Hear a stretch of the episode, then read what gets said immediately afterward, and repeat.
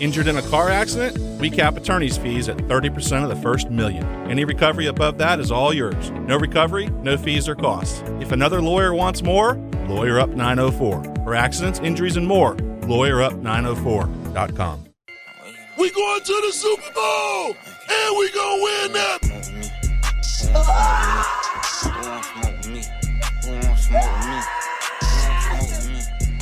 Why? We lost to the Jets. Right? This is a team win today. Offense, defense, and special teams. Trevor drops, fires toward the right corner of the end zone. That ball is caught! Caught! Caught for the touchdown! A hell of a win against a great football team, a playoff caliber team. That shows me, shows you right there that we're right there. And we are right there with them. Shotgun for Trevor. He drops. He looks. Fires left side of us. Caught! Caught! Caught! They don't catch it! The two-point conversion is good! Jacksonville is taking the lead! The Jets! The Jets! I need a one, I need a Duval here, guys. Ready? One, two, three. I mentioned to this man on Thursday. Was it Thursday? Or Friday? Friday. Friday. I said after after we win on Sunday, it's victory.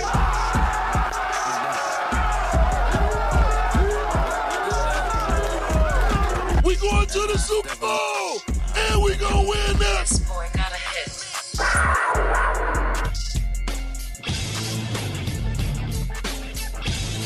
1010XL 92.5 FM presents Jaguars Today with your host Mike Dempsey, Tony Smith, Jeff Lageman, and E to the T. And E to the T for that little extra flavor sprinkled right on top. Good morning, E. We going to the Super Bowl, And we gonna win it. That's what I thought. All right. Uh, good morning, Tony Smith. Good morning. How many Super Bowls will we win in the next 10 years? Uh, at least three. I think Logs gave us 10 a minute ago on the on the break. Minimum three, I'd take three. Yeah. Sure, why not? Yeah. Right? Will we d- be disappointed with anything less than three? I don't know about that. Two would be pretty delightful. One would One, not be going to the disappointing. One, yeah. one will be unbelievable. Can we start right? with winning this week first? I don't know, Logs. We gotta get ahead it. of ourselves. That's the game. We got to win this week to go to the Super Bowl, Logs. We don't have to We going to necessarily. the Super Bowl, man. it doesn't mean the Jags will be there when we get there, but we're going to the Super Bowl. Come on, uh, Logs. What's up? How are All you? All good, man. What a great, fun game that was. What a great time uh, for Jaguar fandom after the, the crap of the last half decade. Yeah, it was. It's you know the last multiple weeks. I remember was six weeks that Trevor's just been playing really well. I mean, it's just been fun to watch. And you know, when you drafted a quarterback number one overall, who many viewed as a generational player, you were hopeful that things would change, and you know, kind of wavered a little bit there. And there were some serious questions after the game in London, and then all of a sudden, wow. Well, he's got the talent. That's the thing. He's got the the the nucleus of talent that you know whether guys fulfill their potential is always a mystery, right? Some of the greatest prospects in all sports have failed to materialize and and take advantage of the athletic talent that they have. It's not going to be because of a lack of hard work or anything like that, but the, you know, obviously last year the mess that it was, and then this year there were some struggles, and and he did. That does look like a turning point. I mean, Doug Really Pederson, does. really, just like two or three weeks after the game, logs.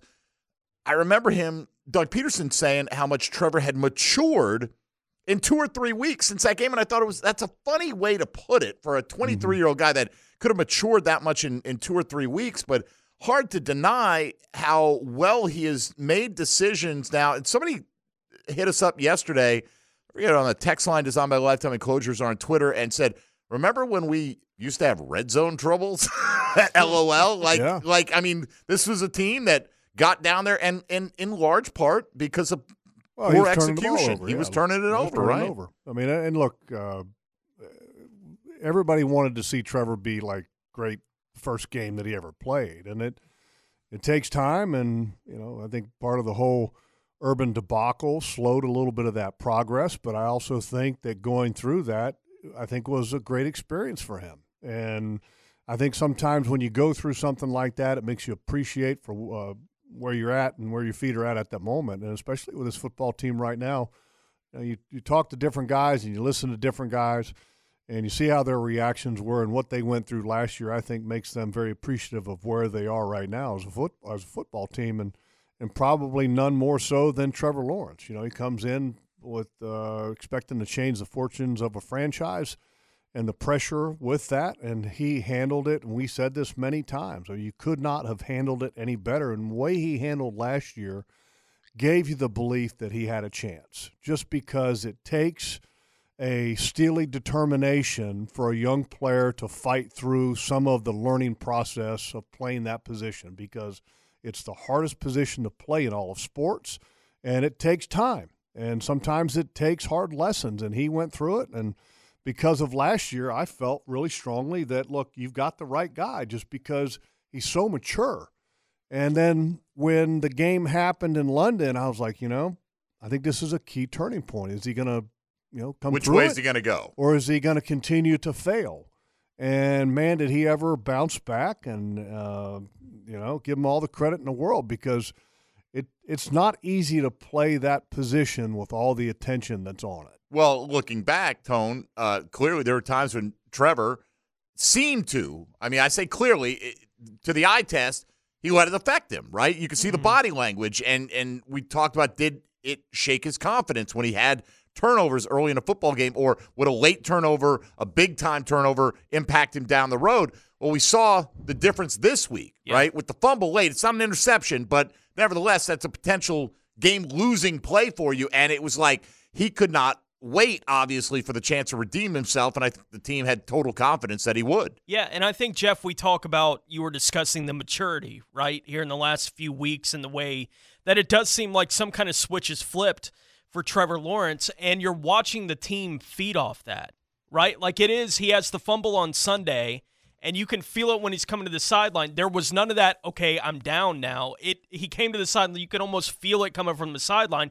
Get me the ball. I'm gonna go get points, and we're at least gonna get this thing in overtime. I need it one more time. Right. And the defense went out there and picked them up. Well, and I- I think, that both sides are doing that for one another right now is not something we've seen in a long time here in Jackson. Well, I think part of that is that you know the team has a belief in him, and so they feel confident. Hey, look, if we just do this, you know, we've got a guy that can really Mm-hmm. can lead us and and can guide us to a scoring drive here.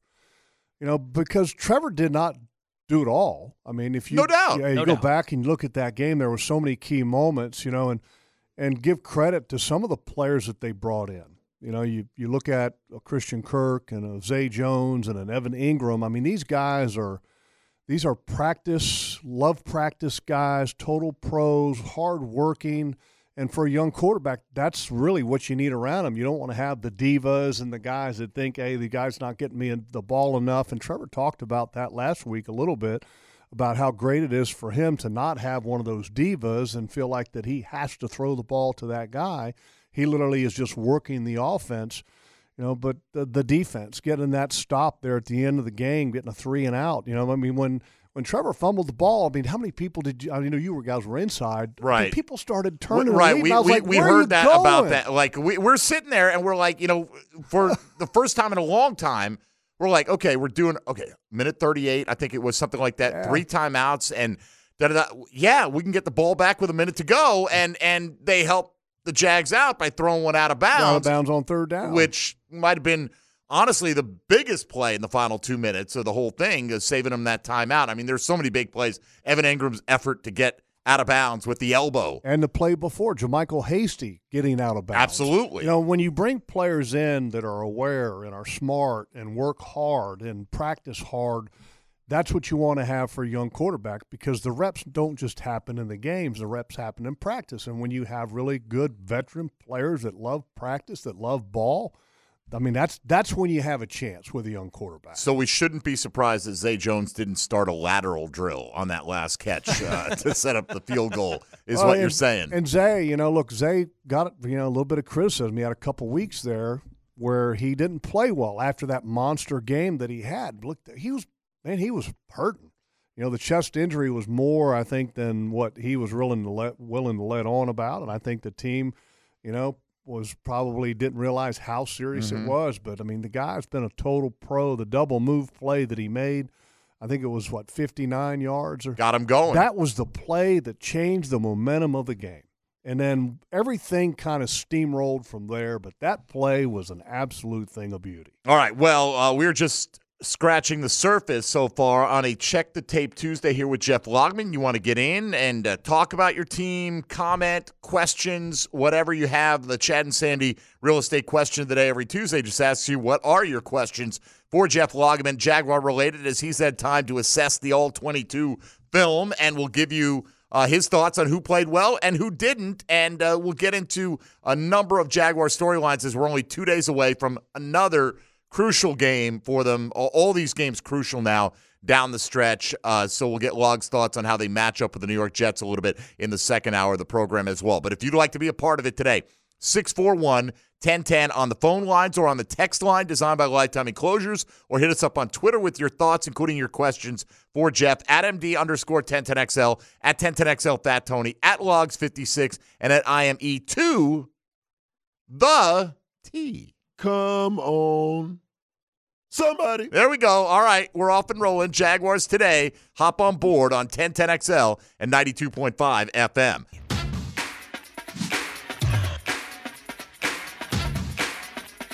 Trevor drops, looks, fires. The ball's going to be caught into the end zone. Touchdown! Zay Jones, a five-yard touchdown catch from Trevor Lawrence. Jeff Lageman Tuesday on Jaguars Today is brought to you by Famous Automotive Tire and Quick Lube, servicing every customer like they're famous on 1010XL. All right, here we go. Check the tape Tuesday. Would you look at what four wins in six weeks does?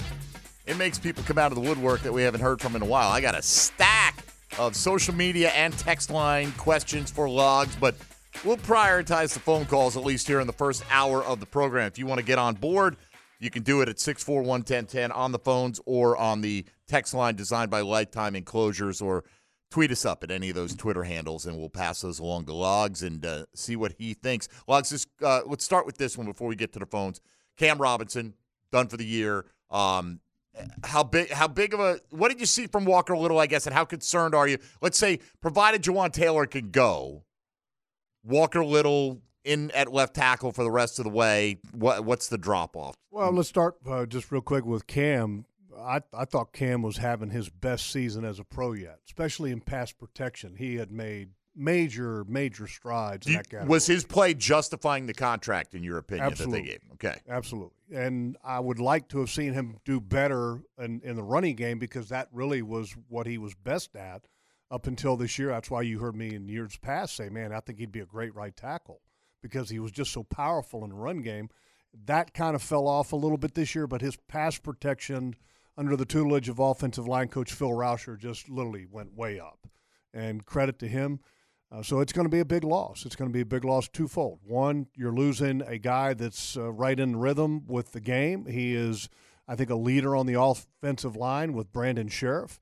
And uh, now you're going to have a guy inserted into the lineup that's had very little action, very little reps, and uh, and then you also lose a swing guy. So your potential backup in case you do have an injury with Jawaan, or if something happens to him, you really don't have any true tackles left on your roster. When I say true tackles, guys that play tackle, compete to play tackle. Now it's kind of journeyman. I think the next guy up right on the active roster right now would be a Blake Hance. Um, how did Walker Little do this past game? Some good, some bad. I thought it was a real solid job considering he's going against two of the, I think, really good players in the league as far as the edge players, and Michael Parsons, DeMarcus Lawrence. I mean, two really, really good players. And then on top of that, he had to play right tackle and then all of a sudden be moved back to left tackle right in the middle of the game. I mean, that's not an easy ask. So uh, I thought he did a really good job considering what he was asked to do in that ball game. I, I thought collectively, I mean, DeMarcus Lawrence may not have even gotten on the plane for all I know. Uh, you know, he was Uh, just, well, Jawaan, Jawaan's pass protection has been just phenomenal. I mean, he's one of the best pass protecting right tackles in the league. You know, the problem with Jawaan is his run blocking is not great, Mhm. and and that's You know, for right tackle, that's kind of what you want to have. Sure. You know, a little guy that can move little bodies. And, But on a Trevor Lawrence centric team, if, Uh, you know what, yeah. I, I'd rather. Yeah, I'm- I'm you know you, what? Mike. Let's protect that guy. I'm with you. Um, Micah Parsons, DeMarcus Lawrence. Parsons had the one sack, but including that sack, Parsons' sack was over Brandon Scherff, by the way. Okay, It was a, it was who a- was struggling but gutting it out. Yeah, I mean he's he's you know was on the injury report with an abdomen, and if you watch the game and you watched him closely, which I was because I knew going in he was kind of a question mark. And any time that he tried to use the the power, the core becomes involved, and that's where his injury was at in the abdomen, and he was struggling literally to stand up straight at times in the ball game, and you could see him kind of hunch over a little bit going back to the huddle, and I mean he gutted it out. Give him credit. Well, Parsons and uh, Lawrence combined for three tackles in the game, including that sack. So impressive. That was uh, a hell of a job there. All right, let's get out to it. 641 1010. Let's go with some energy right off the top, Tone. Uh, Byron in Gainesville, welcome to Jaguars today. Byron, how are you? Hey, good morning, gentlemen. Before I put that energy out there, man, uh, I'm so excited. ET almost had to wake me up. So, guys, first of all, I want to say, you know, happy holidays to you guys. I consider y'all like family. So, to my Jags family up in Jacksonville, there, I'm from the Duval, Gainesville area. So, you know, happy holidays, and I love you guys, and be safe. And here I go, Duval. Oh, all right, Byron. We love you too, buddy. Um, any commentary, any questions? You just want to Yeah, spread the I holiday wanna- cheer. wanna say this to Jeff and you guys. I think I called you a few weeks ago when we were getting real bad on the defense, and uh, as fans, we do that sometimes. And I was wondering about the zone, using basketball as the analogy. I tried to say we should go to man. Now I don't know nothing about football, Jeff, so I can't tell if they're playing zone or not. But they they've been playing real good at the end. So just help the layman fan out like me and tell me, are they playing more man? Why did Tre Herndon maybe get burnt more? And did they go back smooth or somebody broke up a pass? So that looked like zone. But tell me, are they playing zone and better or are they going to man? Thank you guys. Thank you, Love Byron. the show. Thank you, Go Byron. Jags! Go Jags, and we'll talk to you. If we don't talk to you, we'll talk to you next week. I'm sure. Merry Christmas, Byron. And I- Likewise. it's a great question. The, the Jaguars have made a noticeable shift over the last couple of weeks to where they're playing more zone. That's why we've seen Tre Herndon on the field and active after two games that he was inactive.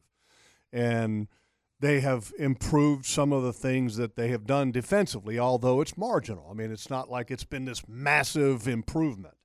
In this past game against the Cowboys, they started out wanting to play a little bit more man just because you wanted to try to bring an extra guy up into the box to stop Pollard and Elliott, the two running backs that were kind of controlling the tempo of the Sure. ball game earlier in the game. And that's one of the reasons why Tre Herndon got beat in two situations in man coverage where I think one was like a 22 and another one was like a 30 yard pass to CeeDee Lamb.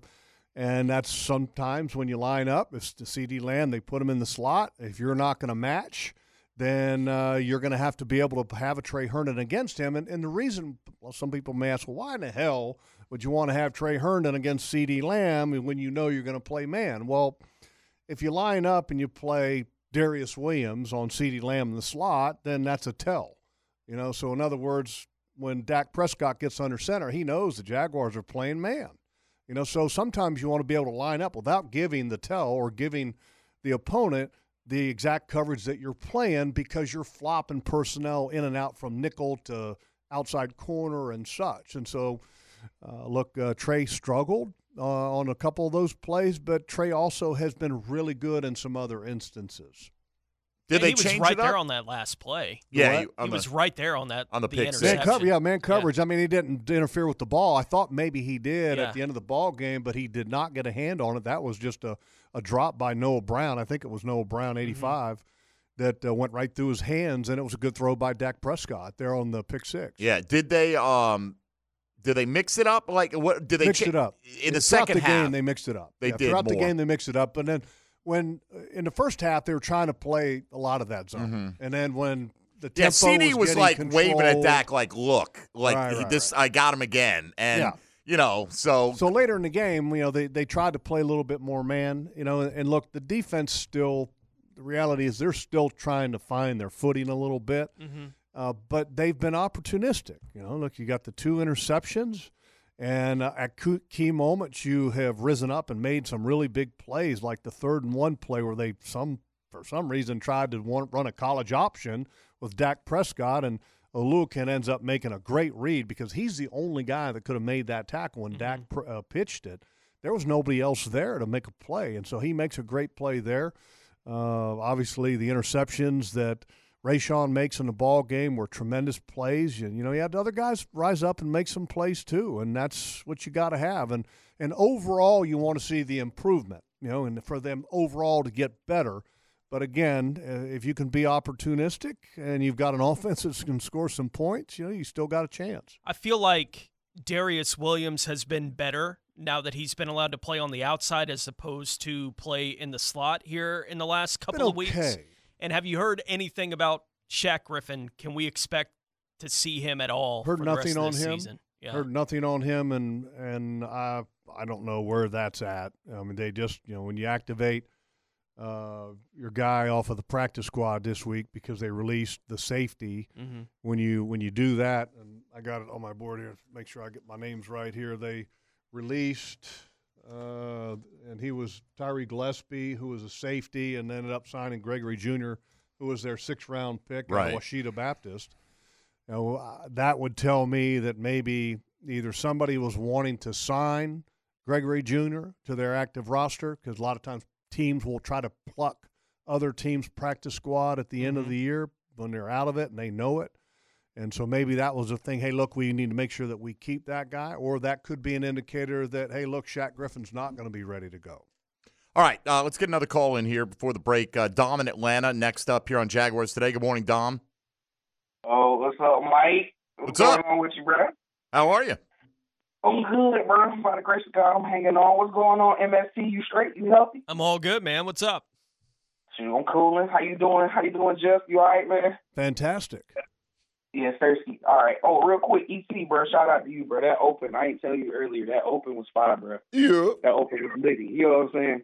All right, but boom, because I ain't gonna waste y'all time, and y'all know that.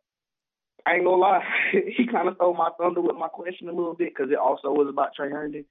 But like with this loss, I feel like we would have lost this game. We would have had the same conversation about Tre that the Cowboys had about Kelvin Joseph a little bit. But that's neither here nor there. My new question is actually about ETN. I'm not gonna lie, the man be taking some crazy hits, and I want to know like, is he just not knowing how to get hit as a running back in the NFL yet, or like, do you feel like he just not holding on to the ball the right way? Because I ain't counting yesterday, because I still feel like that was a little bit of a butt fumble, but still, bro, be dropping the ball a little bit the wrong times. And when he get hit, like he get hit. So I'm trying to figure out, like, I love Travis, you know what I'm saying? I don't want him to get hurt, but still at the same time, I'm happy he's getting back up from these hits. But what can he do, you know what I'm saying, to make sure that he still have a longer career, but also keep the running game, I guess, as fluid as we trying to make it throughout the season. And y'all know I love y'all. I'll let y'all live. All right. Merry Christmas, uh, Dom. Thank you for the call. It's a it's a great question, Dom, and it's I think it's the the number of hits that ETN takes is would give me if if I'm the general manager, if I'm Trent Baalke, it would give me uh, cause for concern that in the future I'm going to draft a running back because I don't know how long this guy is going to stay healthy for because ETN takes a ton of shots. Hopefully, they'll draft one that they feel is worthy of getting a snap. Like, because they did draft one this year. Well, Conner got a couple snaps. Uh, He's had a couple snaps, yes, in in all the games that they played so far. He's got a handful. But but you know, the hard part about some of the great backs that that I ever went against, like Emmitt and Barry, and and obviously those are the elite, the best of the best, is and then but you know Eric Dickerson and Christian Okoye was a little bit different, but all, all the great running backs, Fred Taylor, they never allowed a lot of square hits. right, not a not a guy ETN size, right? Yeah, Yeah, they would- Christian Okoye is a different category. Yeah, they would always have kind of that subtle movement to ele- to never allow a defender to have a position of power or strength. Getting small. And that's that's really I think what makes running backs special. And Travis right now sometimes and and I don't know if this is because it's his first year and he's not calming down and he's not kind of breathing. It almost feels like I got to go, I got to go, I got to go. You know, and so it's 100 miles an hour with everything he does and and and sometimes that really works, you know, as far as you know, there's a small crease that's open for an instance in the hole, and he hits it, and then he's through it before you know it. That's fantastic. But there's also times that you'd like to see him slow down a little bit and become a little bit more of a patient runner once he gets into open space, you know, and use the changes of speed and the Fred Taylor dead leg, which I refer to and that guys do to change the tempo, to settle a defender's feet, to give him a little shake. And that's something that he really hasn't shown a lot of yet. Now, will he show that? I hope he does. But right now, he's taking some shots. Uh, he's putting the ball on the carpet a little bit, too, which is a little concerning. So, I think in the future you would definitely say, "Hey, look, you know, we need to get a, a, another back to to take a little pressure off him." Not not that I'm dissatisfied with JaMycal Hasty in any any way, shape, or form, but it would be nice to have another one to roll in there a little bit more with ETN. All right, let's get uh, Scott in Riverside quickly up here on Jaguars today. Good morning, Scott. Hey, how you guys doing? Good. What's up? Uh, I feel like there's been a ton of multiple possession comebacks in the league this year, and fortunate the Jags are on the right side of a few of them. Uh, but Jeff, I wonder if you have any thoughts on why that is, or does it just seem like more than usual, or is running the ball and eating the clock a lost art, or you know what's going on with that? Well, I think yeah, I think number one is that it's become a passing league, and so teams are built to do that. that that's exactly what teams do. I mean, teams. Uh, I was actually, and here's an indicator. You know, I was looking at the Jets snap count playlist to see kind of what what personnel have they been playing a lot on defense, and, that, and obviously that has a little something to do with what the opponent does. But their nickelback, the Jets nickelback, had I think 65, 70% of the defensive snaps for the Jets. And that's kind of become typical for a game. Mm-hmm. I mean, teams are playing three wide receivers. Look at the Jaguars' primary personnel. It's three wide receivers. It's uh, it's throwing the ball around. It's uh, and so I think that's one of the reasons why. I think the quarterback play has gotten markedly better across the league. I mean, shoot, when you look at the number of skill position players, the number of big time wide receivers, the guys that can impact the game, it's much different, I think, than it was 10, 15 years ago, certainly 20 years ago. And the quarterback ratings have gone through the roof. And the number of, of defensive uh, penalties that get called because things are favoring the offense, I think all of that factors in and is one of the reasons why we're seeing some of these games like we saw – especially like that Detroit Minnesota or excuse me the uh, the Colts Minnesota game, which was just crazy this past weekend for Minnesota to come back down by 33 at the half, the longest comeback in NFL history, or the furthest that anybody ever came back from a deficit in league history. I mean, that was crazy. No doubt. Uh, first time we've had three 17 point comebacks in the same weekend in the NFL as well. So Jags and Cincinnati joining the Vikings there. 641 1010. If you want to be a part of the conversation, that's the easiest way to do it. Jeff Lageman's here, Fat Tony, ET, Mike Dempsey. This is Jaguars today on 1010XL 92.5 FM. Dropping the throw against a four-man rush. He's going to have to scramble out of there. The Jags are going to hit him if you let it go. That ball is intercepted. It's picked off in the secondary. Rayshawn Jenkins is going to run it back. He got it back to the 20-yard line for the Jaguars. Jeff Lageman Tuesday is serviced by Famous Automotive Tire and Quick Lube, servicing every customer like they're famous on 1010XL. Uh, fully expecting Rayshawn Jenkins to be named AFC Defensive Player of the Week tomorrow when mm-hmm. those awards are announced. I think Trevor Lawrence and Zay Jones have to be in consideration At for the offensive player. Yeah. Right. I mean, uh, it doesn't mean they'll necessarily win it. I've heard that, you know, the discussion too would Trevor Lawrence get a an MVP vote? It's they've changed the voting, right? It used to be one man, one vote, and you voted for one name, and that's what people would always say. Russell Wilson's never gotten an MVP vote. Well, he might have gotten 5,000 second place votes had they done that. Now, I, I don't know. If, I think it's a five tiered vote now, or is it? It's, it's, yeah, is it five? five? Okay, so you go top five it's conceivable yeah. if the Jags win out that Trevor Lawrence could appear on somebody's top five could. ballot and get a yeah. few, you know, MVP uh, points, not could. like first place votes or right. anything like that. Um, yeah.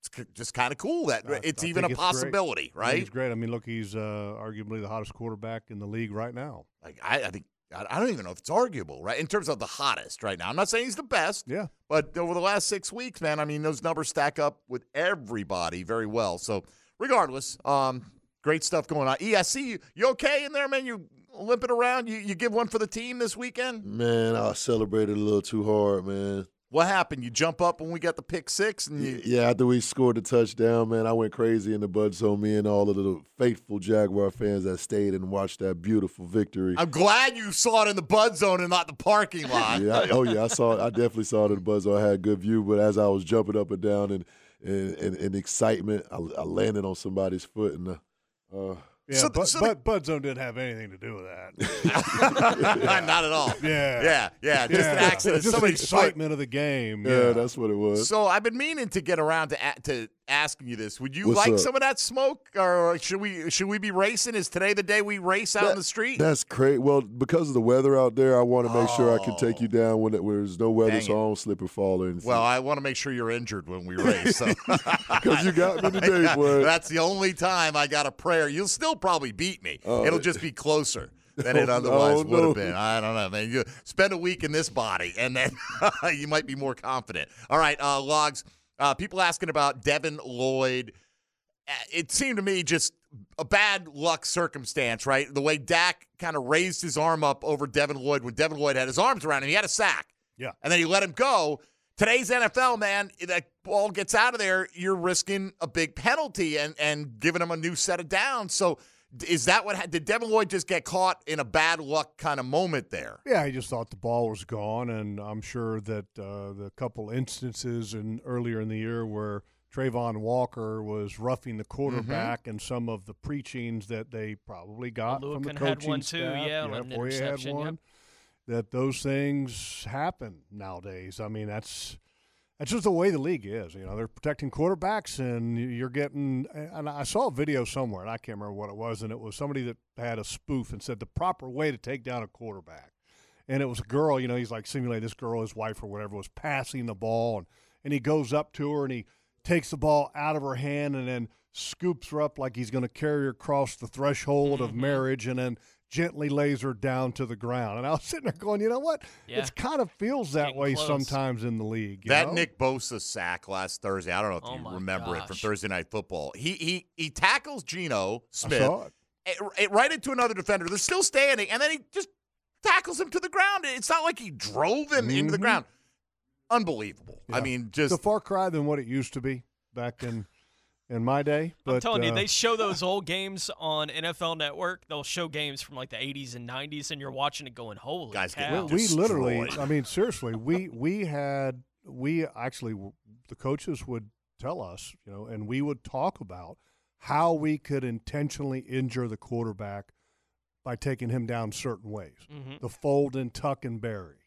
The uh, the fold and tuck and bury. I love it. That's the Yeah, first I've would- heard that. Though. We would literally hit them first of all as hard as you possibly could, and then you would wrap them, squeeze them in, lift up, fold them down, and try to bury him into the ground. And, and the whole the whole objective was to try to to get him to land with both shoulders perpendicular to the ground, Mm. so that you could cause damage to one of the shoulders Mm. or both.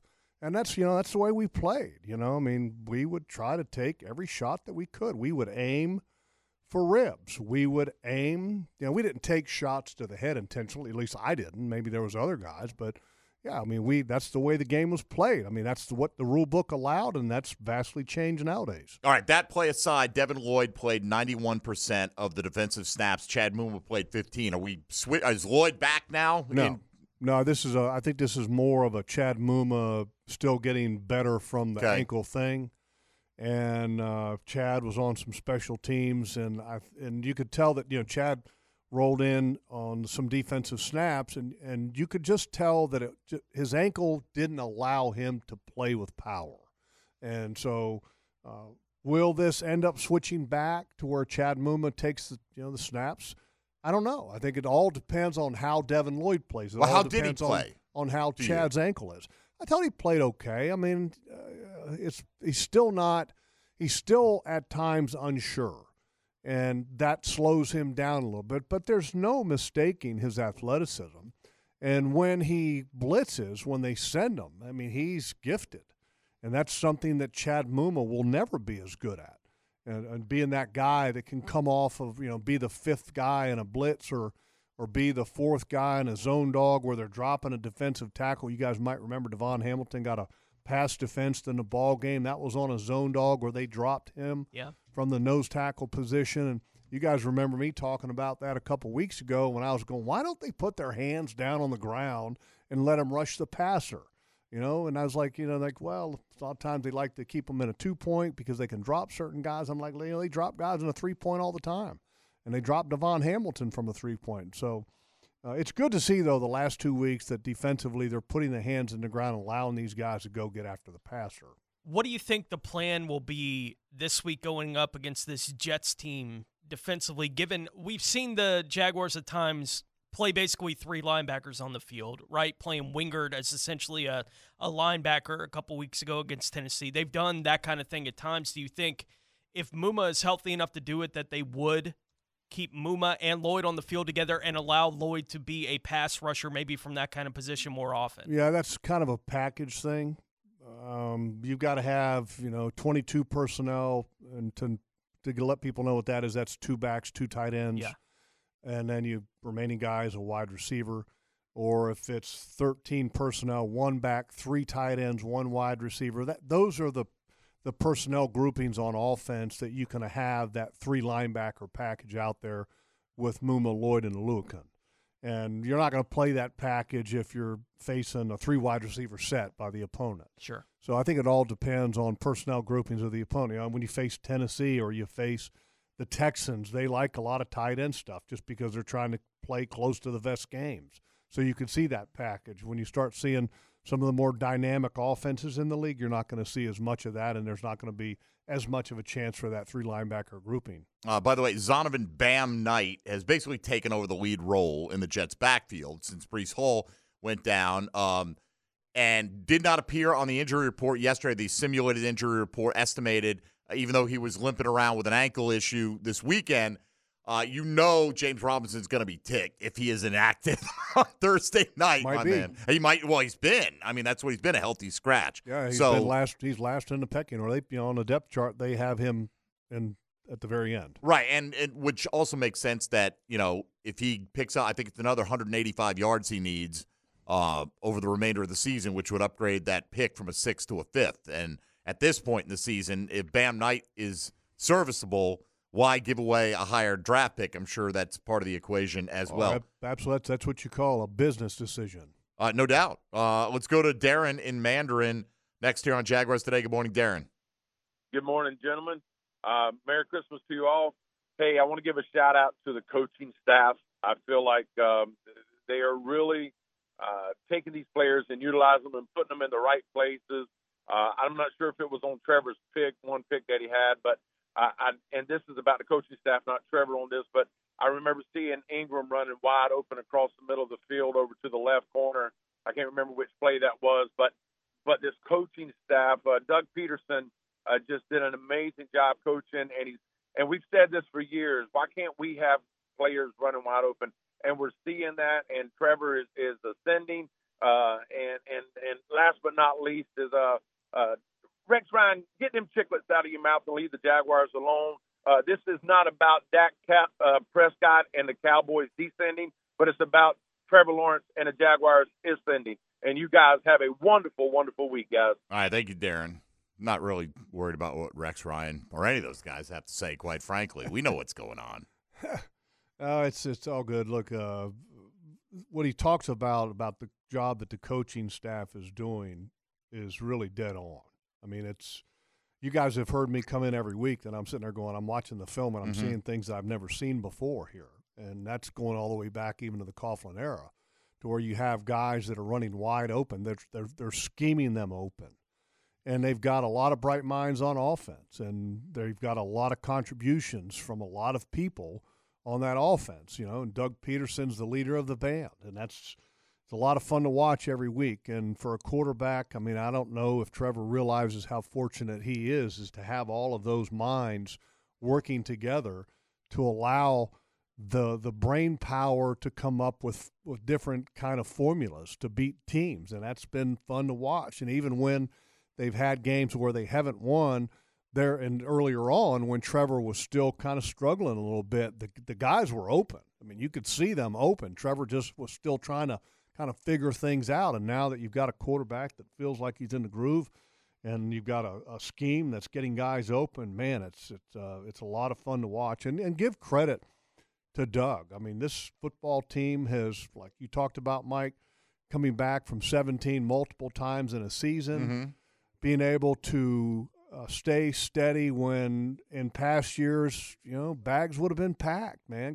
Guys would have been making plans for for January. But this this team really never did that. And in every game that they lost, what was it, six one one possession losses, and you come back the next week and they would fight again and that's been impressive to watch. And you know, the steadiness of Doug Pederson obviously contrasts starkly from from what it was last year, and uh, and he deserves a lot of the credit. You know, and and look, the Jaguars organization, you know, general manager, head coach, coaching staff, they deserve some credit because when you try to change the culture, you also have to be able to bring in the kind of guys that can help you do that.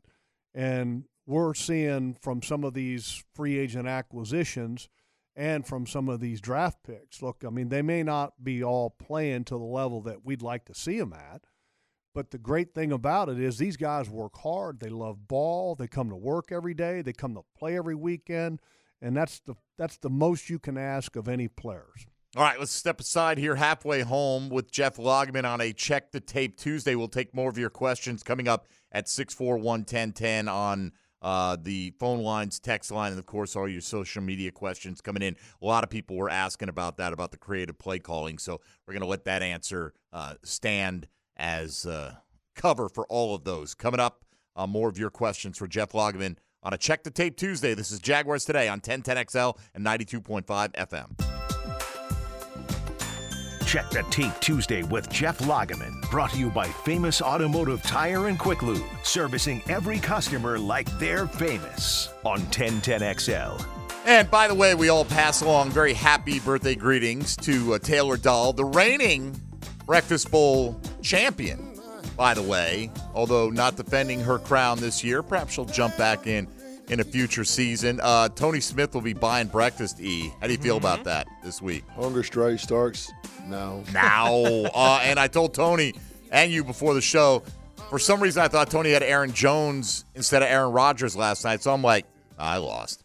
Damn it. And then Tony tweets out that he lost, and I, I was very confused until I, I figured things out. I wish I had known that. I could have conned it. Well, but then I would have looked because I did look on your list and I saw you had already used Aaron Jones and I got Oh, excited. yeah. Maybe that's why I didn't lose. But ET, how many guys you have in your lineup this week? Four guys. Four Four, guys. I had four as well. I decided to play without a quarterback this week. I just thought I'd. That ain't gonna lie, that's gangster. Yeah, I thought I'd throw down like there. I once we uh, we did this uh, French toast eating contest when I was in high school, and to taunt each other, we'd eat crackers in between. Like A French toast eating Oh, contest. great. I want to be a part Wendy's. of all of l- listen, Wendy's So had the winner eat the most. Yes, of course. God. right? And Love Wendy's French had 99 cent all you could eat French toast for breakfast back then. Right? And what you got, they they give you a little tray with two slices of bread, each cut in half. So it's like two pieces of bread, four halves, right? Or diagonally cut. And I ended up eating 40 or 10, 10 plates of that. So it was like basically a loaf of bread dipped in egg, you know, is what I ate. I ate four, but 40 half pieces. So 20 pieces Did, of did you put toast. anything on it, like syrup or no, butter? No, or- a little, maybe a little butter to make it good. I'm not a syrup. I don't like syrup. Syrup on all of that would have been nuts. Yeah, but but we talk, you know, we get late in the stage and we'd be like at piece 32, and we'd be like eat a cracker and just like flex. So, at each Mike, other. so the uh, the competitive eaters after they eat, what do they do? Do they did you throw up? Did uh, you, no, I, uh, I I probably went to school because we were skipping class that morning. So I'm guessing I showed up for third period or something Have you like tried? They brought back the French toast sticks at Wendy's. I don't. Uh, it sounds like you haven't tried them since they brought them back. I would like to try it Thursday morning. I'm just saying. that. That wouldn't be bad. E, I can have like a, a heaping plate full of those wouldn't be just bad, saying. Right? You Somebody, know, somebody should be bringing in like Waffle House, like the All Star Special. That's like This that's guy. money. I don't know. I'm not opposed to that either. On the You know, you get off easy because D Rock's going to be in New York, right? Checking the ID. Yo, nope, my name hadn't changed to somebody yet. Mm, No. Dang it! All right, let's go to the phones uh, and uh, breakfast bowl uh, in the books. Uh, we'll, later in the week, we'll congratulate all the people. There's a lot of inter-show matchups in the Jaguars Today fantasy leagues. By the way, I play U-Tone. Yep. You play ET. Yep. ET plays D-Rock in another one. So you know that's like half of the the matchups that we have Yeah. left. Uh, I got knocked out in one of them this week. I, I faced the Cousins to Jefferson hookup. I survived Didn't go the well. Taylor dropping out this Mm. week to win the one I won. I know, and that's the one where I get to play you this Yeah. week. So I was looking at that Jordan Mason in that lineup right now. Uh-huh. I'm not upset. All right, let's go to uh, Rich on the South Side next on Jaguars today. Good morning, Rich. Hey, good morning, fellas. What's going on? What's up, Rich? Man, not much, man. In a good mood. You already know Super Bowl of buzz, baby. I already know. We all know, We're baby. Let's the go. Super Bowl. Come on. Hey, I just want to make a couple comments. I wanted to uh, mention Rayshawn Jenkins, man, seven two seven St. Petersburg representative. Man, coming off that broken ankle, we got to start mentioning him as comeback player of the year. Uh, of course, Trevor, I agree with you guys on the MVP talk. You know, I was at the the Baltimore game, and I was close enough to where I looked Robinson Harrison in the eye, and I said, "Man, let's go." And you know, like when somebody just give you that confidence, like, "Hey, we got this," and he told me, he said, "Man, we just need y'all to be loud." And I think we so used to as fans, we don't have this horrible past and this losing, but this is a different team, man, a different regime, and I think we need to turn the page to as fans and start supporting these guys and giving them all the confidence they need. You know what I mean? Because I feel like they already have it, but once we start getting behind them and doing that, man, the sky could be the limit, man. Russell Wilson did it. Roethlisberger did. I mean, well, not Roethlisberger, but uh, Joe Burrow went his second, third year. Why not us? Why we not? overdue. Why not? Why not, man? Let's Come go. on, Rich. Go Jags, baby. Let's go. Uh, talk about Rayshawn Jenkins here a little bit. Duval. Let's had to respond to Rich here. Um, Rayshawn, I mean, again, the nine tackles, uh, nine solos, nine assists, two interceptions, including a pick six. I mean, uh, arguably the greatest defensive game, single game by Yeah. any player in Jaguars history. Yeah, the I remember going back to the Kansas City game. You know, every week I do uh, something in the film room with a coach, which is awesome. I learn so much when I talk to those guys when I do it. But then the other thing that I do is something for Jaguar social media, for Twitter, Instagram, all the different things, and I always pick something out on film. And after that Kansas City game, I, after watching film for all of these games, I had to show Rayshawn Jenkins because, and my point was, and what I said at the end is that I would play with this dog any day of the week. The guy plays hard. He plays physical. He plays with energy. He comes to play every week, and his energy is contagious. You know, last year at the beginning of the year when you know everybody was kind of full of hope, you know, he was a new guy, and people kind of gravitated towards him. And then the energy kind of got sucked out of everybody last year. But this year, you know, you could tell that he was working his way back, kind of had to prove himself. And he didn't have as much energy at the beginning of the year, probably because, you know, so much energy was sucked out of him last year. But then as the year kind of went on, you could see that that energy returned. And that was really good to see. And I, and I think that he is one of those guys that kind of sets that energy with Foye, Oluokun up front, you know, and it's always good when you can have what I say three levels of energy. You know, somebody that's up front in the front line group, and I still think they're trying to find that guy. And then Foye, I think, delivers that from the linebacking room. And I think Rayshawn consistently delivers that in the back end, and that's good to have. Um, Logs, he was asked, what do you attribute the improved play to coaching? Right? Just that's Yeah, cut like- the guy off, cut the question off almost before the question was Right, even coaching, asked. right. Coaching. Um, He's dead on. You know, is there something specific like for him? Like we've talked about other guys that have improved, like the offensive line. You've really highlighted how they've improved directly through coaching. Is there something that they're doing differently with Ray Rayshawn that that I mean, he's clearly had one of the most improved years of any Jaguar this season. And so is how is that directly impacting the secondary and what are you, and you're seeing the results of that? Well, I- think he was really referring to something more big picture, Okay. just, just team wise. You know, the coaching of the team, the consistency, the calmness, and that's very easy to point out. And I think that Mike Caldwell, the defensive coordinator, is still trying to to learn on the job. And and look, he was under some criticism, especially after the Detroit game. But I think Mike Caldwell even has a little bit of steadiness, calmness about him that's very impressive. You know, when you watch him and listen to him, he never overreacts. And that's so important to have because, you know, it's a long football season and guys are pros. You know, you don't need to have somebody that's yelling and screaming and, and getting crazy.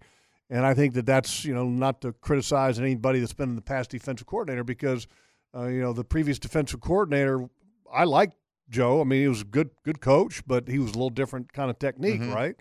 Uh, but I think what Rayshawn was referring to was more of a big picture thing from Doug. And and uh, look, guys have bought in on Doug as they should because Doug's a good football coach and and Doug treats them right and and he's, He's got a resume. forthright and he's honest and he's got the backing of a resume that has been taken to the mountaintop.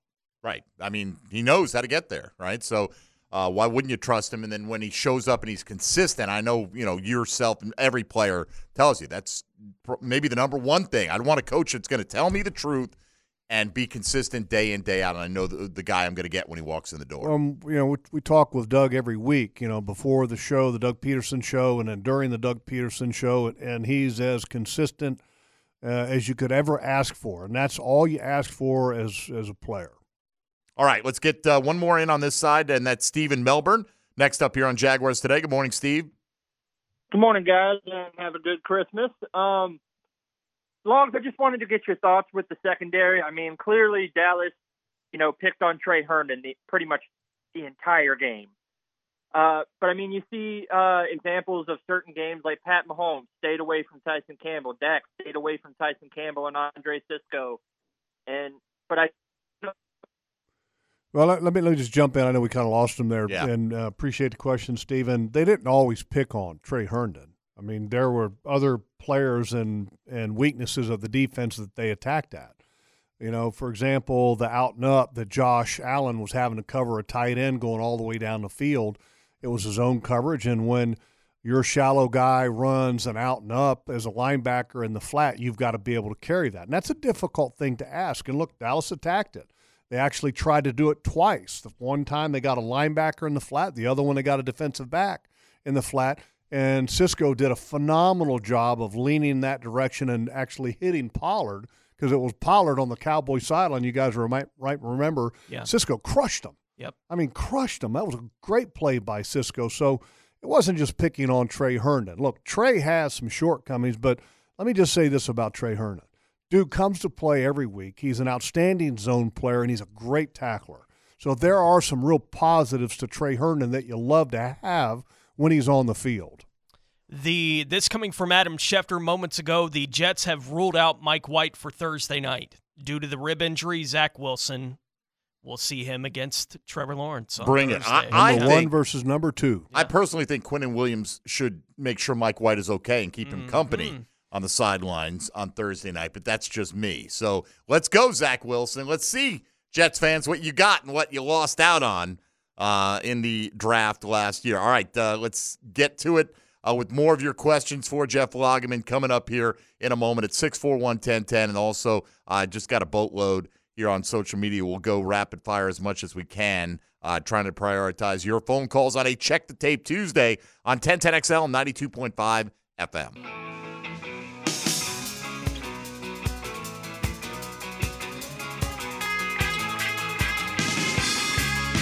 Check the Tape Tuesday with Jeff Lageman. Brought to you by Famous Automotive Tire and Quick Lube. Servicing every customer like they're famous on 1010XL. All right, we continue along a Check the Tape Tuesday. Tony Smith is here, ET. Of course, Jeff Lageman. I'm Mike Dempsey, and we'll continue to get your calls in. But this one from our man Cristiano on Twitter, uh, logs. Who made up for Travon Walker's absence? Exceptional. Arden Key played exceptional. Uh, Smoot had some uh, tackles that were behind the line of scrimmage, at the line of scrimmage that were really strong, and then Arden Key had a sack and a half that was. uh, I thought he was relentless. So, uh, look, uh, I think this football team is better with Travon Walker, but because you have Smoot and Arden Key behind him, it it makes it a little bit easier to handle his absence. And I think when Travon comes back you know, could you play him more inside because that's what they were leaning towards and mm-hmm. that's what they were doing a little bit against Tennessee. So I don't know if he's going to be able to play this week, but if he does, I wouldn't be surprised for him to get more snaps inside to allow Smoot and Arden Key to continue playing more. I was surprised that Key started over Smoot just because I thought early downs you'd want Smoot's physical run stuffing presence, and Arden Key has like a sack on the second play of the game. Like, what do I know? Yeah, I think it was more of a package thing. If they were in one package, then Smoot would have been there. Mm-hmm. If it, you know, with the package that they came out with, and Arden Key was out there, so I, I- it wasn't like okay, we're giving it to Arden Key because we feel better about him. It was more package based. All right, uh, let's go to Kevin in Savannah next up here on Jaguars today. Hello, Kevin. Hello, good morning. Uh, have a question for Jeff. Um, Cisco wrapped up Dak um, down by our end zone and uh, let him go. And No, that was that was two- Devin Lloyd, Kevin, and we've already. Uh, yeah, oh, we- excuse me, Yeah. excuse me, Yeah. excuse me, Lloyd. Lloyd, that, you're right. I'm sorry. And um, you've already talked about. it. I'm Yeah, sorry. we have. Yeah, that's there- okay. Is there is there a rule in place that if he would have took him down to the ground, the fact that he didn't know? I mean, is there a rule written in there? And um, it, it looked as though he thought he had thrown the ball. I mean, Yeah, he, I, he thought he threw the ball. You know, a lot of times you can get if if Dak had in fact thrown the ball, and then Devin Lloyd takes him down to the ground in a hard fashion, he could get flagged for Yeah, right. That's Devin Lloyd has to is responsible Right. for his actions, whether it's reasonable to know he got rid of the ball or not. Right. You know, and, and I'm glad he brought up the name Cisco in relation to Dak Prescott because that was, by the way, that was a good tackle by Cisco on Dak Prescott when he scrambled. Mm-hmm. And the reason I wanted to kind of go back to that is because this week you're going to have some opportunities with Zach Wilson when he scrambles, because this is a guy that is quick to, to take it and go. You know, okay. So when he does, you better punish his butt. And I'm talking punish him because he's a he's a little reckless when he runs. And with them not really having a great option to turn to behind him and Joe Flacco, I'd take Joe Flacco out there any day of the week. So I mean, you can't Logs wants tuck to turn fold, those shoulders tuck fold and bury. Okay, we can't we can't do the tuck fold Uh-huh. and bury when he's in the pocket. Okay, but when he's running the ball, you're darn right you Yeah. can. And talking about the Lloyd play with how nervous defenders have to be in that kind of situation, right? Not being sure whether the ball has been thrown yet or not. Is there anything that can be done about in the graphs from an official standpoint to say, I get like, and I get it. You don't want to leave it in the official's hands to interpret what's in a player's head Right. on a play, but is there anything with players having to be so careful about how they're hitting quarterbacks to give the defender more leeway in Well, that situation? I, I think this is a great learning experience for all of the Jaguar defenders. Okay, and that okay, I think Dak threw the ball, but just hold him, mm-hmm. squeeze him, bear hug him, hold him Good point. Right. Hold him Yeah. right. Hold him up. Yes. Yeah. You know, if you think the ball's gone, just bear hug him and don't let him go until something happens. Either either you realize that the ball has been thrown, or the official comes over there and peels you off. Say, hey, hey, ball's been thrown. Mm-hmm. If not, then the officials will blow it dead because other people are going to be coming over to hit Dak because you've got him bear hugged. It's a tough position to be in because you know we're killing the guys, and you mentioned it earlier about guys getting some of those personal fouls. Travon Walker had him back to back weeks, and we kill him when Well, they when that happens. Foye, well, we should have killed Foye because he launched himself into the head of the quarterback, and it was just stupid. Okay, Travon's was a bad. The first one was, you know, where the hand comes down and hits the quarterback in the head. That can happen. Okay, but when you sling a quarterback down to the ground like Travon did on one of those two, that's just a dumb play. So I mean, some of them, you, you the the criticism is worthy. Some of them that are just happening because of the speed of the game. Playing oh, hard, yeah. Okay, that's part of the game. All right. Uh, well, I'll tell you what. While we've got a moment, let's let Tony Smith take you around the National Football League. Now, gems around the NFL. Brought to you by Beaches Jewelry and Pawn in Jax Beach. Philadelphia Eagles quarterback Jalen Hurts suffered a strained right shoulder on Sunday. His availability for the Eagles game against Dallas currently unclear.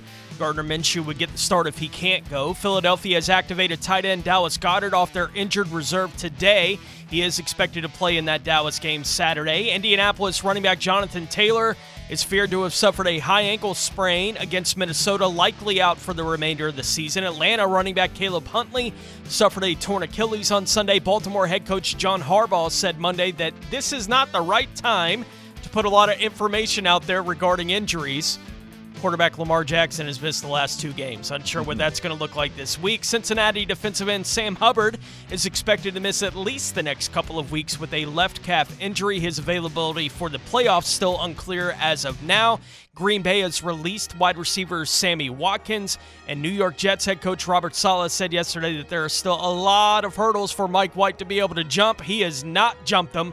They have ruled him out for Thursday night. Zach Wilson will get the start this week against the Jacksonville Jaguars. All right, thank you, Tony. Uh, logs. Uh, let's see here. Um, couple. Boy, I'm trying to not repeat some of the questions that we've had uh, right here. Um, I guess this is more about Zay Jones than anything, and talking about coaching. Seems like the whole receiving room has improved dramatically over the season.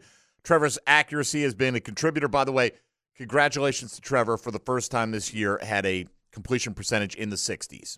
Everything was over 70 or under 60. I mean, there was no middle ground for him, and he's like 64 and a half, uh, Well, roughly. first first time too that he threw four touchdown passes. So correct. I mean that's a great job by Trevor, and we kind of seen the three touchdown passing games, and and he ended up raising that up another level. Uh, but have you seen like improvement throughout this? Like, is Zay Jones better? I know he just had a great game, so it's easy to say, but is he noticeably better? Is he doing certain things better than he was early in the season to result in this productivity? Well, I think he's more consistent and and confident in what he's being asked to do, and I think that's a, a big part of it. And he's uh, staying relatively healthy. And, and if you've never had the opportunity to talk to Zay, I mean, he's a total pro. Uh, when I when I got the chance to watch him and Christian in training camp, it was it was I was literally in awe because of how they conducted themselves in practice. Because a lot of veteran guys get to the point where they're I don't want to say they're coasting, but they know when to turn it on and when not to turn it off. On when uh, these two guys, well, when they practiced, they practiced hard, and that's exactly what Trevor needed. You know, he needed to have the repetitions in training camp at full speed, and these guys went full speed. And the thing that impresses me the most about Christian and Zay, their team guys. Well, how do you know that? Well, when you watch them when they don't have the ball, that's how you tell what the game means to those guys and how much of team players they are. Christian and Zay are two of the better blocking wide receivers that have ever come through here in Jaguars history. And I'm talking they're willing to grind it out. A lot of times when you're in that three wide receiver set, a wide receiver has to be able to dig a safety out because that's just the scheme. That's what you ask them to do. And those guys are willing to do that. Early in the ball game, here's another example. Just not wide receiver, but Evan Engram is essentially a wide receiver because he plays tight end and he plays a, a lot in that in space type situation early in the ball game. Uh, and I can show you guys on film. He absolutely clocked Van Der Esch, clocked. And I don't know if that was a play that he got Right. hurt on, but I'm talking KO, dead roach, feet and legs up in the air, down to the ground. And, and I was like, yeah. I mean, but those are the kind of guys that they got. And it's, uh, that's what you got to have to win. I mean, when you talk about changing the culture, you mean you do it with guys like Zay and Christian and Evan Engram. Uh, this one from Martin on You know, just- Twitter. let me just add real quick on Evan Engram. What has been the knock on Evan Engram? Always. Drops. Drops, right? Have you ever watched him before a game? Mike, have you ever watched him before? You No, guys are, we're- you guys we- are- yeah, you guys are in the studio. I saw the video of him do it like a tennis ball routine. He's got a he tennis doing. ball Yeah. routine where he wears these glasses that, I, and it's, and I'll get more specifics from Evan about it, but it has some type of light thing going on, and the tennis ball drill is designed to help that hand-eye coordination, and he works tirelessly at it. Mm-hmm. Practices, game day, and uh, and he's been better in that category. All right, uh, from Martin on Twitter, winning trumps a lot of mistakes, but Trevor got oh so close to David Garrard's record streak of throws without an interception. What happened on the interception? Bad throw, bad read, good defense. Uh, what do you see? I think it was just a miscommunication, and uh, you got a receiver continuing to run, and Trevor kind of throwing uh, what what appeared to be maybe a stick route, but uh, it happens, and uh, unfortunate, but yeah, I mean it was, and I wrote it down. I can't remember exactly how many snaps it ended up being, but I wrote it down somewhere. I'll see if I can find it. All right, uh, we'll come back. One final segment on the other side. We'll pour in a few more of your questions, a few of our own for Jeff Lageman, and uh, get a thought on the Thursday night matchup with the New York Jets as well. And I checked the tape Tuesday. This is Jaguars today on 1010XL 92.5 FM. Jeff Lageman Tuesday is kept running better than ever by Famous Automotive Tire and Quick Lube, servicing every customer like they're famous on 1010XL. All right, we've got about nine minutes to go here with Jeff Lageman, so let's use them wisely. Uh, to the phones we go once again. Tony, Chris in Orange Park, maybe our last caller of the day. Chris, you're on Jaguars today. Go ahead, please. Hey, good morning, guys. Good morning. Um, Jeff, I called you a couple of weeks ago, I think during our buy, about the switch from the 3 4 to the 4 3. And I've noticed over the last couple of weeks that they are getting their hands in the dirt a little bit more, getting home with uh, to the quarterbacks a little bit more often. Um, but I've also noticed that Josh Allen is seeming to tip his hand a little bit more about what his intent is, whether he's trying to run, pass rush, run defense, or drop into zone.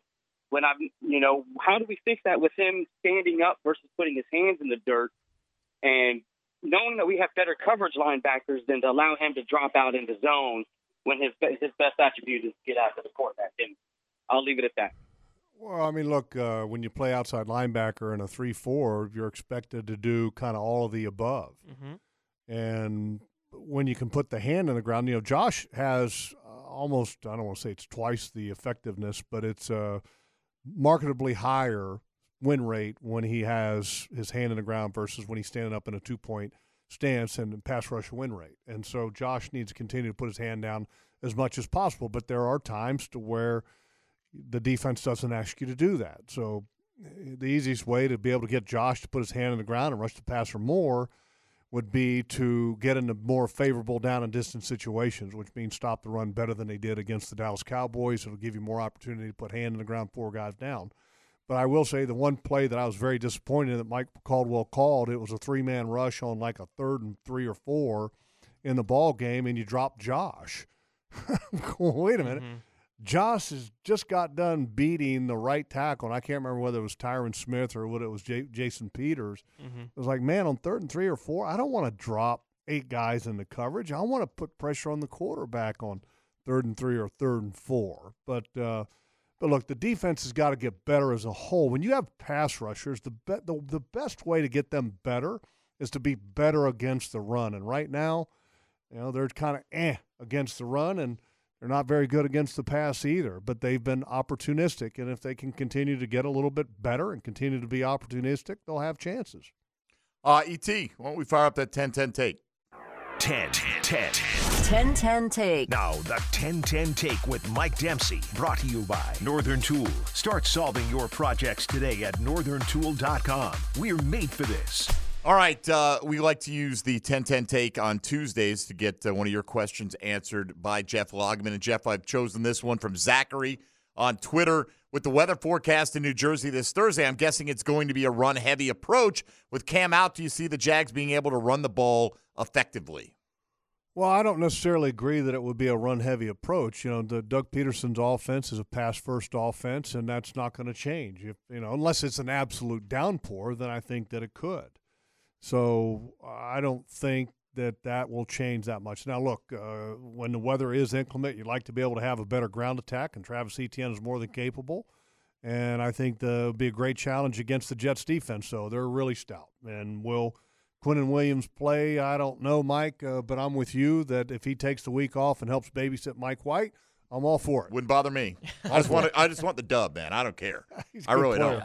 Yeah. He's a good player. You know, Garrett Wilson wants to join, and that's fine too. Yeah, and I, I hope the rain stays away. Didn't love the look for Trevor in the rain up in Philadelphia, and Travis Etienne's having his own issues Yeah, with ball security good right point. now. So wouldn't love that this week. Trevor going up against cover two was a story at one point in this season. It seems like he's been playing well enough that there's nothing really in that regard. It's like, hey, we're going to play cover three, we're going to blitz, and we're going to cover two. It seems like he's doing all right against all that. Right now, how would you choose to defend Trevor Lawrence in this pass game? Well, I, think that's that's a little bit of a quandary, you know, because Etienne still, I think, makes defensive coordinators honest, and that they they still have to respect him.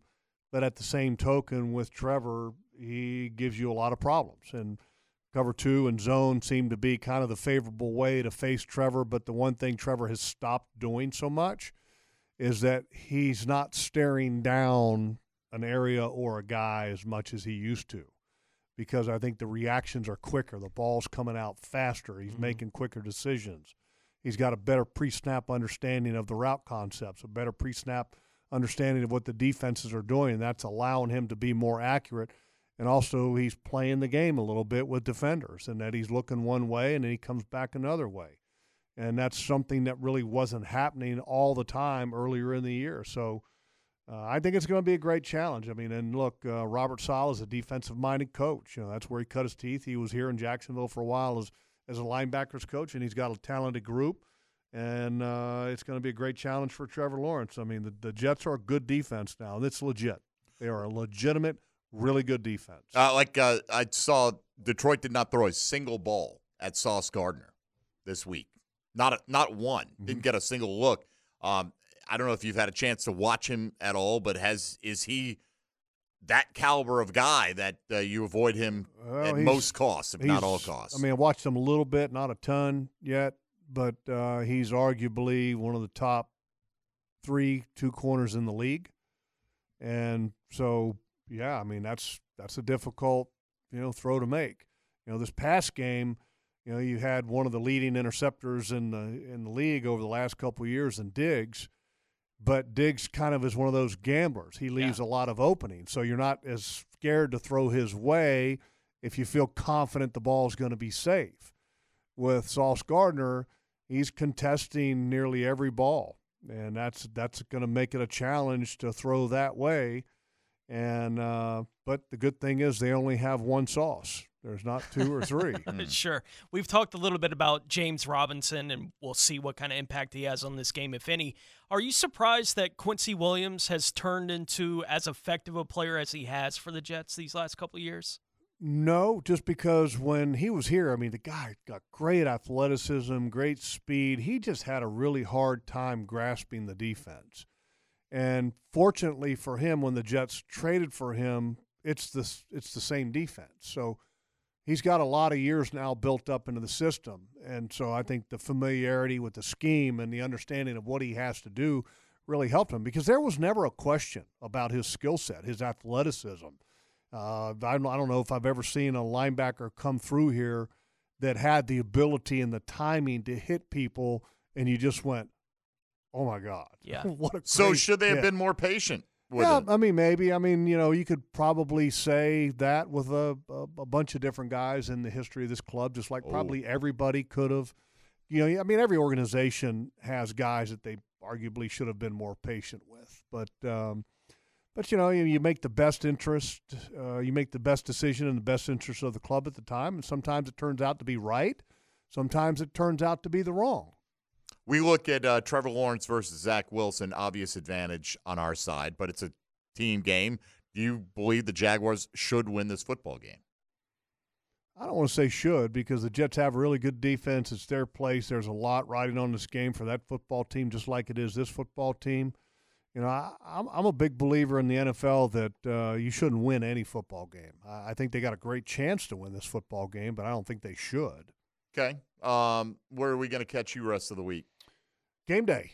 That's it, huh? Yeah, game day on Thursday, and uh, the outdoor show is still going Saturday, but I'll probably be calling in. Oh, all right. Well, it's Christmas But Eve. uh, here, here's the one thing that we still have the Jaguars broadcast uh, TV show Mhm. that's going to be, and Brent Martineau is going to be doing that, and I'll actually do a segment with Brent Wednesday, so uh, it will be Wednesday night Jaguars All Access, and then the film room segment that we do for that. We still did it this week, but we did it without a coach, and it's the double move touchdown to Zay Jones, which great play design, and it was a cool play because the play action actually pulls the safety away from the defensive back that you're trying to attack to get in one on one and double move. But man, the the hero on that play that probably doesn't get talked about very much, uh, and that's the tight end uh, because Manhertz, yeah. Huh Manhertz, yeah, yeah. Manhertz did a great job because Dante Fowler doesn't buy the play fake. You know, you're expecting the play fake to pull the safety away from the attack, the corner that you're going against, and then Dante also be pulled away with the run it run action, but he didn't buy it, and Manhertz had to block him, and he was the one that allowed Trevor the time to get outside and to make that throw on the run. It was a beautiful play. We're going to break it down on the film. All right, uh, Logs, uh, we'll talk to you on Thursday night. Uh, have a good uh, trip. Safe Thank you, Mike. travels. Thank you, Tony. Merry Christmas. Merry Christmas. All right, there you go. Jeff Lageman out the door on a Check the Tape Tuesday. Let's say hello to XL Primetime. Now, the two minute drill brought to you by Tire Outlet. Keeping 1010XL rolling with wholesale prices and premium service. Tire Outlet, Jacksonville's largest locally owned automotive repair shop. Big Sirs in the house. Hello, Leon. What's going on, gentlemen? How you doing? We're doing well. We are doing Good- good to well. hear, good to hear. well, uh, you know, Logs weighed in on this, but what, what's your confidence level on Walker Little uh, stepping in for Cam for the remainder of this season? Uh, hopefully he does an adequate job. Hopefully he does an adequate job. Okay. I- I- um, That doesn't I mean, the reason. I mean, the, super confident. Well, the reason why Cam got hurt is because he got beat inside at, at the right tackle position against Michael Parsons, and he fell on the back of his leg. That was a little alarming and disturbing to me. And then you're going to put him at left tackle, where he's going to have to franchise his backside. So he's got to play well. This if this team is going to do what it needs to do moving forward, he's got to play outstanding. He's got to play better than he's played maybe that we saw earlier this season. What do you guys have coming up today? Uh, well, we're going to talk a little MVP. You know, we're going to talk NFL MVP. We're going to talk a little college football, and uh, we're still on the Jaguar high from the, from Yeah, win against look, the Cowboys. Uh, I mean, it seems like it's a, a Hurts Mahomes race at MVP at the top, but Yeah. uh, now that they vote five deep, uh, I don't think it would be shocking if the Jags won out if Trevor Lawrence got like a, a fifth place voter too. You know what I mean? That'd be nice. You know, to, to lift. yeah, he's hey, look, listen. Over the last six games, he's looked as good as anybody. And that would be if the Jags were able to win out. No, we're getting ahead of ourselves. That that would be uh, tripling their win total from last year, adding six to the pile, which would be pretty impressive. So uh, we shall see. Leon, have a great show. All right, appreciate it. All right, there you go. Tony, have a great day. Thank you. Et, likewise. You want? Are we we gonna race now, or are we waiting? What are we doing this afternoon? No, or- let's save it for about uh, next week. uh, next week when Yeah. your ankle's healed. I don't like that plan. All right, uh, that'll do it for us today. Thanks for listening to Jaguars today on a check the tape Tuesday for Jeff Lageman, Tony, and ET. I'm Mike Dempsey. XL Primetime is next on 1010 XL and 92.5 FM.